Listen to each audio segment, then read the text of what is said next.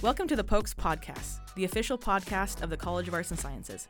I'm Elizabeth Gosney, Manager of Marketing and Communications for the college, and today I'm joined by Dr. Brandy Thomas Wells and two of her students, Nicki Hammack and Brett Smith. This past semester, Nicki and Brett were enrolled in Dr. Wells' Oklahoma history class, during which they researched women of Tulsa's Greenwood district who lived through the Tulsa Race Massacre. Well, thanks for being with us today. Would you mind introducing yourselves? Just tell us your name, where you're from, your year in school for Nicki and Brett, um, and for Dr. Wells, what's your title or role, and, and what's your expertise? So, whoever wants to start. Okay, I'll start. Good afternoon, everyone. My name is Dr. Brandy Thomas Wells. I'm an assistant professor in the Department of History. I'm also an affiliated faculty member with Women, Gender, and Sexuality Studies, Africana Studies, and American Studies. I have been in Oklahoma since 2018, and I am originally from the state of Georgia. I am Nicki Hammack. I am from right here in Stillwater, actually, born and raised. I am an older student, but I am a senior finally. So I'm graduating in December um, with my bachelor's degree in secondary education with an emphasis on social studies. Yeah, I'm Brett Smith. I am a first year here. I'm from Oklahoma City, and I'm, I'm a history major. Nice. And Brett, you're also part of the Cowboy Marching Band, right? Yes. Nice. And you play. I play the clarinet. Nice. Very cool.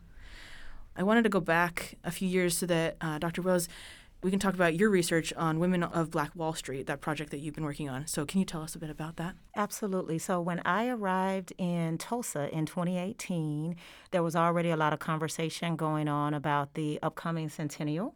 And there was a lot of research going on, a lot of journalists in the area, but the community itself, the Greenwood community, was very active in community events and uh, preserving its history. And as a scholar of United States history, Black women's history, African American history, I thought about how can I contribute to those efforts? What can I do that would help preserve the past, but also be available to the public?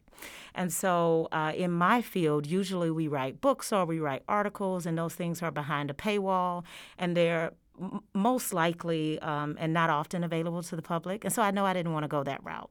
And so I started to work on biographies, which is something that I truly enjoy doing. And I was going it alone for a long time. And this is actually not my primary research. I don't know if uh, Brett and Nicki know that, but I actually write on Black women's international activism. And so I was doing this work alone, and I came up with the idea to create a class and invite students into the project. And in 2020, I had six students in a digital history class, and one of those students was also in an honors add on with me, and we wrote biographies together. And so that's how the project was born out of a commitment to giving something back to the public, but also preserving this incredible history. So, Dr. Wells, like you said, this project is being added to continually by students that you have in your classes. So, can you go into a little bit more detail about how students contribute? Absolutely. So when in the first iteration, which premiered at the time of the centennial uh, in 2021, there were 10 biographies, there were maps, um, there were recipes, interviews, a lot of dynamic things that the students had worked on. So students in the class worked, and then students in the internship worked on the project afterwards. And I want to keep building Women of Black Wall Street because I think, as you will hear from Nicki and Brett later, there's a lot to know, right? There's a lot that we don't know. And so, in this class, in Oklahoma history, because it's not a digital history class, I assigned the students uh, a biography that they had some details, not a not a lot, but some, right? A narrative of uh, these women, and so they were able to take it in whatever direction. I gave some direction in terms of, you know, tell me about this person's upbringing. Where were they born? Um, what did their parents do for a living? Uh, what did they do for a living? Did they marry? Were they a community member? But outside of that, and I think uh, it'll come out in Brett and also uh, Nicki's project. They took it different directions in terms of uh, who they decided to study that were members of that person's family and the sort of community activism that they did. And so the students were able to also make the project their own. Very cool. And Before we, I ask uh, Nicki and Brett more about the, the they happen to both research the same woman. I found out, but uh, before I ask about that, I wanted you, Dr. Wells, to tell us a little more about Eddie Faye Gates, who many people might not know who she is, and she only passed away in 2022, correct? 2021. 2021. Okay, Mhm, December. and and she did a whole lot of work, Yes. um, historical work around the Greenwood district, correct? So can you tell us more about her? Absolutely. So Eddie Faye Gates was a marvel of a woman and a historian, an Oklahoma native who, because of segregation in Oklahoma, actually attended an HBCU in Alabama. And she married uh, maybe her junior year, and she ended up leaving school before she finished her degree. She lived abroad in uh, Europe and other places, and she took classes wherever she could. And ultimately, she finished her undergraduate degree and she got her master's degree in history from the University of Tulsa. And so some of Miss Gates' papers are at the University of Tulsa, but they're also at the Gilcrease now. And what Eddie Faye Gates set out to do was to preserve this history. She was a high school teacher, by the way, 22 years in the classroom, and was very committed to having students do hands on sort of research and making this history come alive. And she did that too. So, in addition to teaching, she authored three books. She did over 200 interviews with survivors of the Tulsa Race Massacre and over 300 interviews with the descendants or the family members of those who were not directly involved in the massacre. So we're talking about 500 or so interviews that this woman has done, this this scholar, this incredible educator, and this resource that she left behind for all of us. So I want to start by saying just I'm grateful for this work, and that work was the foundation for the course.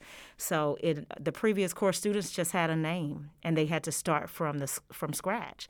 But in this course, because it's not a digital history course, we didn't learn all of those things. We started with Miss Gates' wonderful, wonderful work, and she interviewed these women and their biographies will often go in different directions. They would focus on a different aspect of um, their life. So, in this class, just for um, background for our readers, there were six groups. And two groups were assigned the same woman. And so Nicki was a team lead for her group. And Brett, were you, I was a what role did you play? Manager. So you were the team lead. So we have two team leads here, right? yeah, nice. And so the purpose of having them work on the same woman was so that at the end we could corroborate their history to determine um, that it's correct. So one of the things that I'm very committed to is when we put these things you know, online for the public to be able to read and hold on to, we want to make sure that they are historically accurate. That's awesome to have you know those uh, your work kind of backed up. And before we started recording, Nicki and Brett were actually kind of talking about the different their different sources and what they're doing. So let me just let's just continue that conversation. What was this the research process for? Oh, what was it like for both of you? And first of all, who did you research? And then maybe go from there. Gotcha. Well, we both researched Eunice Cloman Jackson. I know because of Eddie Faye Gates, the, the information we started with, we had a pretty good foundation. A lot of it was pretty focused on the Tulsa Race Massacre. So we knew a lot about where she was at that moment. Um, for my group, I know a lot of times women in history get kind of lost. They get put in the shadow of their spouse or uh, in the shadow of whatever event it was. Even that becomes the focus. So for me and my team, I I really was like, I think we need to focus on who she was, not just as a child and in the massacre. What did she do after? Like, how did it affect her, and what did she do with it? Because of that, we launched into some significantly deep research. I managed to pull a lot of newspaper articles. Um, so our group really just started dissecting those articles and realizing she was very active in community service. Um, that was something that she focused on, and so she was the wife of Samuel Jackson, and he was the undertaker for the Greenwood District, and that was his story was phenomenal. And I, I caught myself wanting to just dive into that too. It was just so interesting, and I think that's that was something we kind of struggled with. Was okay, let's let's keep our focus on her for my group. That was what we wanted to do, um, and we did. We found so much about how she impacted the community around her. She influenced a lot of women's rights movements of the time, and she literally stayed active as a member of all these groups until she died. And she died at 101 years old. Wow. So it was just fascinating. So how old? Sorry, before we go on, how, how old was she? When was she born? She was born in 1903. Okay, okay. and so that um, so she died in 2004 um, and it's she spoke about the massacre and she interviewed and stayed very engaged in the and she stayed in Tulsa. She stayed in that community for her for her life. So it was absolutely amazing. Yeah. Brett, what did your research uh, and your group focus on? Uh, we kind of focused on two different aspects. Part of the team focused on her parents and where do they come from, and and then I, I focused on her husband because I, I saw that and he was there was very little information in the reading that we were giving that I was like I want to find out more about him. What was he doing? Because apparently he owned all we found out from the reading was he owned a yeah owned a memorial chapel and that was all we found out i didn't realize until i started doing my research that he did most of the mass graves and just the graves in general for post the massacre Oh wow. so that was really interesting to figure out and then his parents her, her parents are such an interesting story alone Yeah. especially her mother. We found we struggled so much to find information on her because it was like she had a she had a dad. He could have died earlier than stepdad, but we don't know much about her normal dad. It was a lot to figure out with not a lot of time, mm. and we accidentally had or not accidentally. Yeah, we weren't able to get access to newspapers like like Nicki did, so it was kind of hard to figure out more on that that end of things. Yeah. That's fascinating. So, did you enjoy the process, or was it frustrating, or what were some of the challenges? Some of the what were some of the surprises for both of you? Yes. Yes to ev- everything. so I loved it. It was challenging, but it's not my first foray. Uh, it is professionally going into primary sources and just going through files and trying to find stuff. But it, it was uh, hard, rewarding, fun in a lot of ways because this is kind of what I want to do later in life. yeah. Yes. How about you, Nicki? Well, yeah. I have done a lot with genealogy, um, and so I find that the things that are available on the genealogy sites are a world of its own. So, like, you do have access through Ancestry.com. Part of that is newspapers, census records, um, telephone directories. Like, they have compiled a whole lot of resources that are available through their subscription. Um, and as students, we get a very discounted rate. So I was like, I'm going to take advantage of this wholeheartedly. Um, and because we wanted to focus on family, I began looking through family trees. A lot of times in you know, genealogy, you can find big branches of the tree that have done their own research too. And so when you start looking at that, you can compile everyone's, kind of find different facts. And so we did find you know things about her father dying young, um, and then she did have a stepfather, and that's kind of how they got brought to Tulsa. You know, they were originally in Arkansas, and then they wound up in Eufaula, and in that area, black children could only go to school three months out of the year. So her mom decided they needed more than that. Um, they needed more opportunity, and so she brought them to Tulsa. And I think in Eddie Faye Gates' interview, there's there's a quote I believe it's in, in that interview that that talks about how she viewed Greenwood when she got off the train. And so to see her direct quote, like you can take yourself back to that moment and just picture as a as a 17 year old girl, um, you know. Coming off this train, what was this like? Um, actually, I don't remember if she was 14 or 17 when she got to Tulsa. I'll just remember that one. like, I don't want to say it wrong. Pretty sure it was 14. 14 when she arrived in Tulsa. So you can just imagine, like, you can put yourself back at 14 years old. What would that have looked like moving to an entirely new place that is bustling and exciting? And she mentioned that, like, there is, wow, this is exciting, and it's it's a different world for her.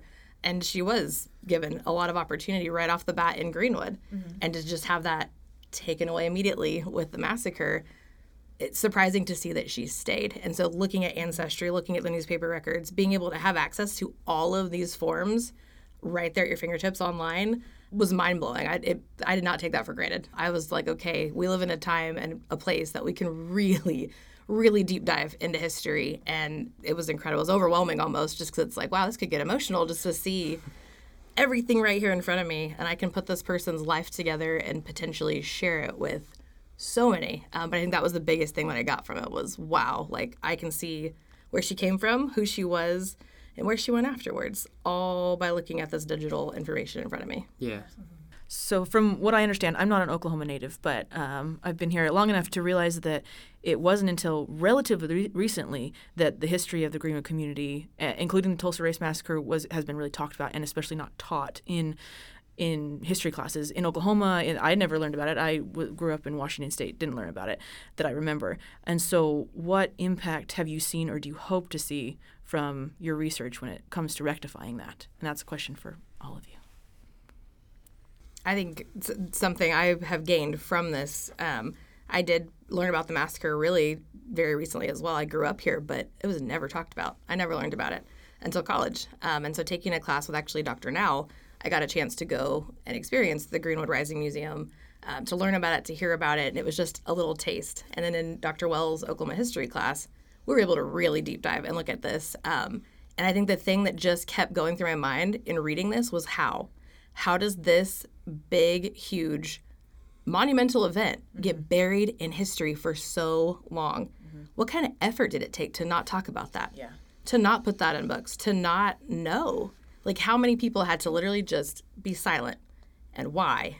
And mm-hmm. so that, like, hearing this has just been, again, emotional and overwhelming, but it's the work that Dr. Wells is doing, especially with black women, like, getting that out there their stories specifically not just not just greenwood but in general it's this is opening an entirely new world i feel like. Um, as a person it's grown me. So i am really hoping that this work continues and that more people can learn about it understand the impact but also take a minute and understand what it took to hide it. We can't do that. That's that's incredibly weird to me that it could be done like that Yeah, I luckily was able to go to what I consider one of the best schools of Oklahoma, Bethany, and I was able to learn about the massacre. Just not, not to the extent that we did in, her, in Dr. Wells' class, but enough to understand my way through the complexities of it. And then after, you know, I get into this class, I'm like, okay, I know a little bit about it, but I want to know more. And then we read a couple of readings on it, and I went, okay, there's a lot to unpack here. When I think about the impact, I want it to be multifaceted, right? So I want students to realize in the course, right? And I know you all certainly probably understand this as a future educator. Sometimes history seems so complete, it, it feels written already, it feels decided already. And I want students to walk away understanding that history is a process. And so Nicki spoke about like this history being discarded or this conspiracy of silence that existed around the massacre and it being devalued, right? But at another, you know, point in time, then that history becomes valued. And so I want students to one understand that history is alive, that history is not dead and it's not past, right? So that's the first thing. Two, I want students to see themselves as knowledge producers, canon expand um, to, to participate in canon expansion. So to help to write the history, and I think it means a lot, particularly to my students who are from Oklahoma, to be involved in writing this history and righting this wrong, right? And so that's uh, an important part of it. But then I also want to talk about the community aspect. Um, a lot of people have looked at the website from all over the world, and that means a lot to me all over the country.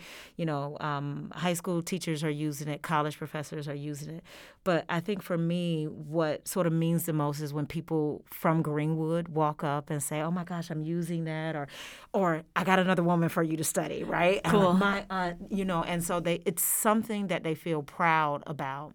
And then I'll say this sort of final thing when we think about this, and this is why this project is so important important and what I hope to rectify. When we think about Greenwood and we think about the intersections of race and gender, black women would have been the most invisible in Greenwood.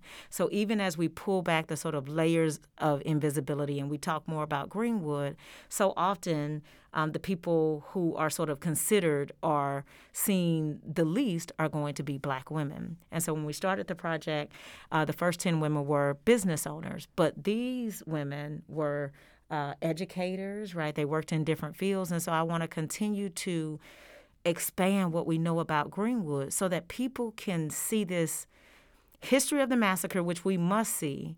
But I, I really love the emotion that Nicki spoke with. I want you to think about and envision this bustling place, this this paradise, if you will, this haven, and this place of black enterprise and black families, and you know, um, people just trying to make it. And so I want to make that history come alive, and to do that, you have to study multiple facets of Greenwood, and you have to really deepen that story. I sure appreciate it because what your classes specifically are doing because it puts things in context. It's not just the race massacre, which is the most horrific thing, and it's going to, what's going to pull your focus, of course.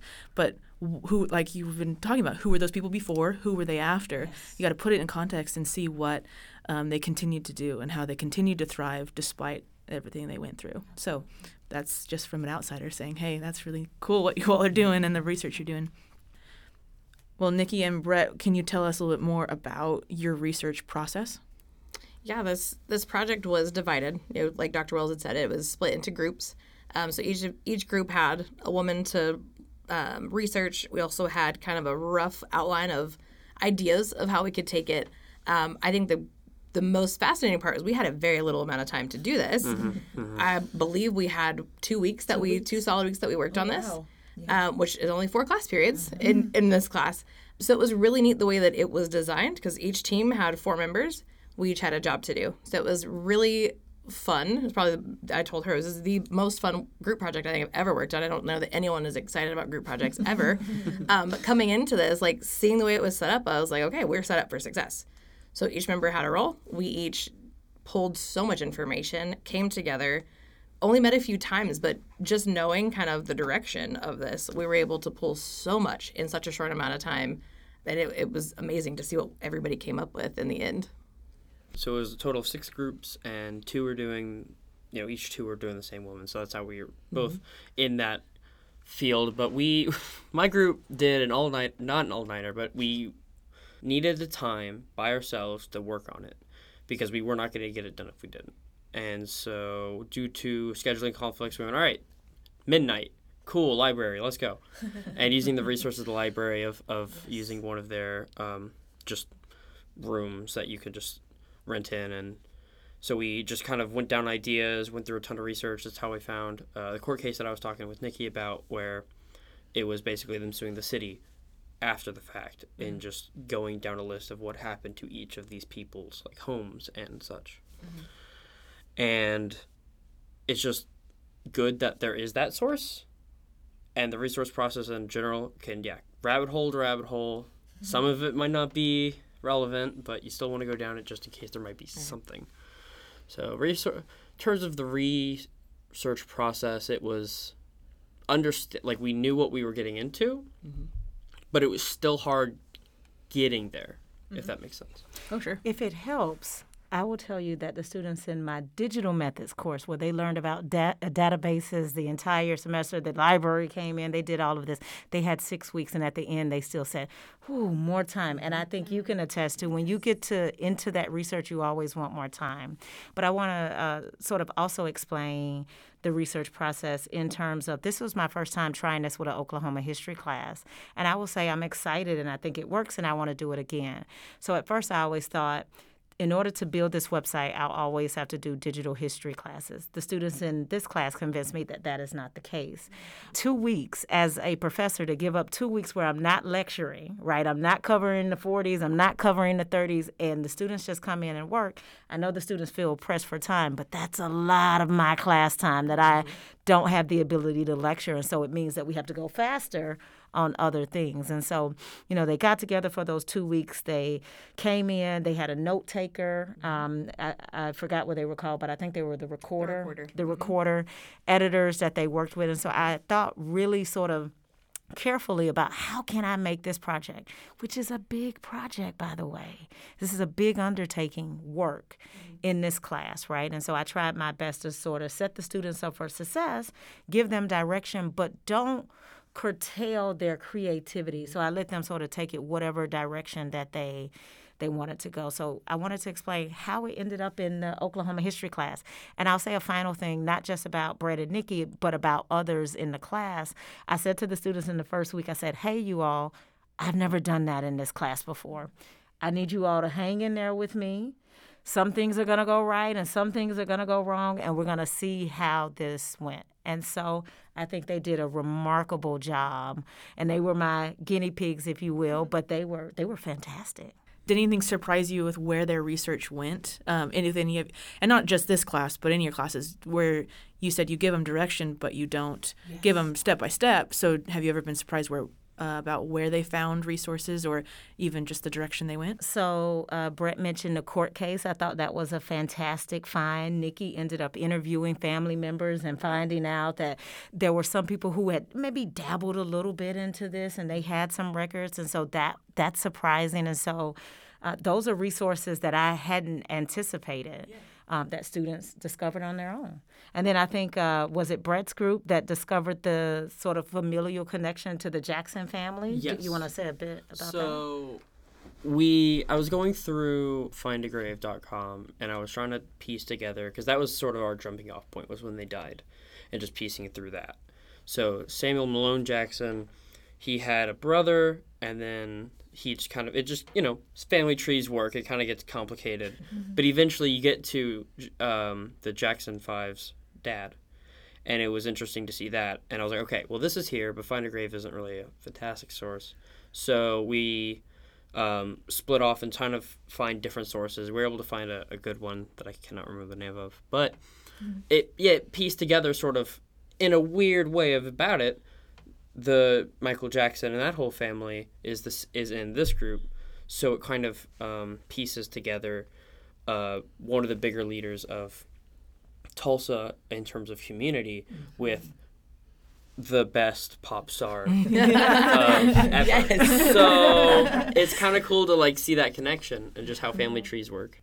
Oh yeah, for sure, and kind of makes history that much more real because it's not ancient history. I mean, these people just recently passed, and there's some that are still alive today, and so I think that's for me that's um, really amazing to see that. Um, yes, it's called history, but um, there are people around that still remember it, and you're still part of it and still affecting his relatives and all this stuff. It's really it's really cool to see.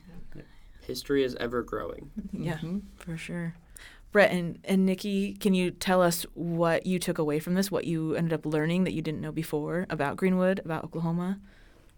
again, coming into this, not really having a whole lot of knowledge of Oklahoma history or Tulsa or Greenwood, I think I was most amazed at the fact that knowing that that time period, knowing the extensive racism, knowing so many different groups of people existed here in Oklahoma, living here. You've got indigenous people, you've got African Americans, you've got Spanish Americans, you've got all these different people here, like Mexican Americans, Hispanics, Asians, even. Like we had so many different people groups here kind of a melting pot in itself. So you've got, to me, Little America is Oklahoma. So I'm like, oh, look at all these different things that it represents. Knowing that, and then looking at Greenwood and seeing again a very successful, thriving place.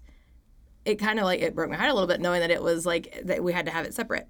I I didn't that idea of oh wow like this is an only black community because they can't be part of a white community. Like wow, I I hate seeing that. I've heard many, many times people had talked about, and this got debunked in this class. I, I'd heard a lot of people talk about how Greenwood was just so rich. Everyone was so rich, had their own businesses and these big houses and mansions. Looking at the census records uh, during this research project, looking at these people's stories, they were not all rich. It was not all business owners. There were many of them living in one home or an apartment, just trying to survive, and they were in a in a community um, but there were also poor white people there as well. It was not just, oh, we're very cookie cutter. This is what this is. It's not. It's not black and white. It's just not.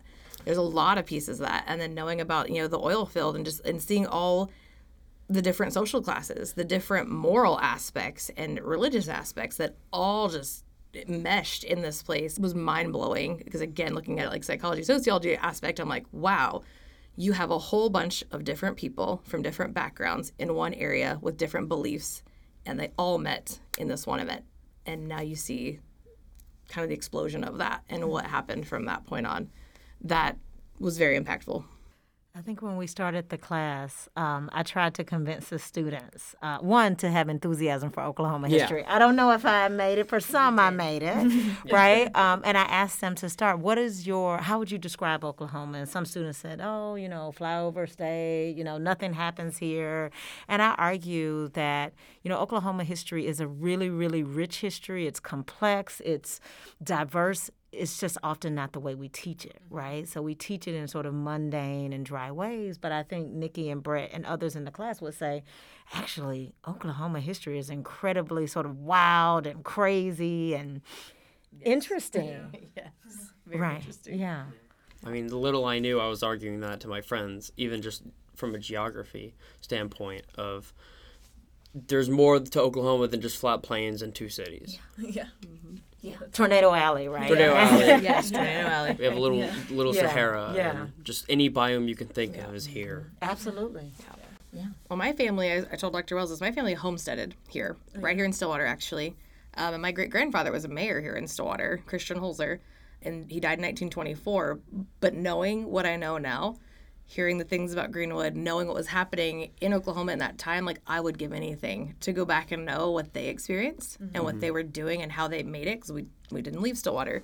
Um, so again, like how how did that affect them? Did they hear about it? Did they know? Like, what did they do with that information? Yeah. Like it's yeah, mind blowing because I know my family came from Switzerland to Ohio and then from Ohio to the they did the land run. They were part of that experience and settled here in Stillwater. So I'm like, wow, now I would love to take what I've learned here and now go back and deep dive into my own family history Yeah. and see kind of how that impacts and it, changes it changes me as a person and obviously an educator here in the state of Oklahoma. I will teach here and that's all of this is going into what I will Yeah. teach. So Yeah. Makes the case for keeping a journal, right?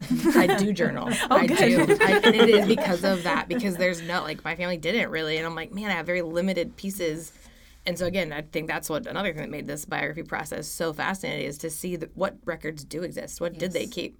What did they have? And did it get passed down to family members? And are they still using it to share their story? Can we keep their legacy alive? This project does that. And I love that. I'm that. trying to remember if it was uh, Brett, your paper, or it may have been another paper in the class where did uh, Miss Jackson keep her green card from the event and it was lost in the move? Was that you or another No, student? I don't think. Okay, so that may have been another uh, student, but that would be an interesting biography for the viewers to go and check out when um, these are put on the website. But there's going to be one of these women who's going to hold on to her green card. The green card is what they are assigned as a sort of voucher, it vouches for them. It- They've been cleared of any sort of wrongdoing, and they have to wear this. And if it sounds ironic that Americans are assigned a green card, then it is ironic, right? And so one of the groups in the class discovered that this woman had kept this green card for years, but in moving to another home, it was lost over time. And so, sort of thinking about Nicki's point about what is sort of retained and available, and then what is sort of lost. Yeah. And how many times have you thought, "Oh, I'll remember that." Like that's my own life. I'll remember that. And even you forget, let you know, let alone what you've passed on and what the your kids or grandkids would remember because it just um, kind of depletes and depletes. So, yeah. something interesting to, to piggyback off that you know eunice jackson did not have any she did not have any living children of her own she did have a son in 1925 who died at 1928 so he was only three years old when he passed and she never had any more children of her own so knowing that that impacted this too. It was like, wow, her own her interviews with Eddie Faye Gates may be the very last thing we have of her story. So to have those records, those are crucial. Like that's that is what continues her story and being able to write these things. She did not have like her own child. She had. Uh, I tried to reach out to a nephew of hers, but it was I, I didn't get a response back. But it's like that's that is really interesting to know. Is if there are no other people living, how does their story continue? That is interesting that you found that she didn't have any other like surviving children because I think I found one, not surviving, but when they moved the Jackson Memorial Chapel to somewhere else, there was a name that who helped her move because this was a year after her husband died, mm-hmm. and I think I was going I was going through and I think that was one of her children. I so if I'm- I Samuel wrong? Samuel had three Yeah. children that were not Eunice's. Okay. Um, and, and again, the chapel exists today, and it is Samuel's grandson Yeah. that runs it. Um, That's yeah, So technically, she didn't have any children, but there were still stepchildren. Okay. possibly. And I, they weren't. I never was able to substantiate Yeah. if Samuel raised them. Yeah. I know one was raised by his grandparents. That was Maurice. He's the one that took over. Yeah, I was able to find chapel. Maurice, but no one else really. Yeah, there that. were two others, um, and I, I did not find any information to Yeah. find out if they were part of their lives or not. I'm not sure. Yeah, because it's hard with census records because once they become like an adult, they're gone. You can't find them in the census record for them Mm-hmm. as as any independent. So it's just like, oh, I were they there at one point? I don't know. Yep. And I think at some point they were like, maybe this was a rabbit hole that we didn't use, but Mm-hmm. they were housing a couple people in the 19 like 30 census or something. Oh, yeah, like So that was Like borders. yeah, yeah, Yeah, that was really sure interesting did. to figure out Yeah. that I didn't put in the paper, but yeah.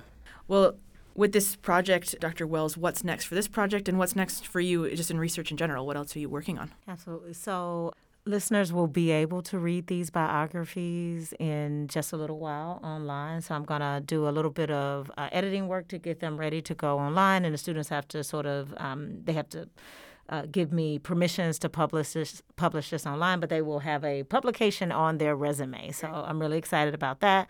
And so three new biographies. And the next time I teach Oklahoma history, we will continue to add to this. I will tell you um, one of the things I look forward to. This was a suggestion that came from students. I don't know how to do this. We'll see. But they want to create a sort of virtual reality component of Women of Black Wall Street, where you sort of like walk down the street and go to the grocery store, and you go to the hairdresser, and you go that may be a future iteration, right? So I didn't come up with that. Students came up with that. I'd love to see that. And so I hope that um, listeners will keep going back to the website to try um, or to see new things, right? So biographies will be added um, every year, every time I teach Oklahoma history or a digital history course. Wow, that's amazing. And what's next for you, Nicki? For me, I will be graduating December um, and will be hopefully launching myself into classrooms and I think taking everything that I have learned here at OSU and just life in general, um, mm-hmm.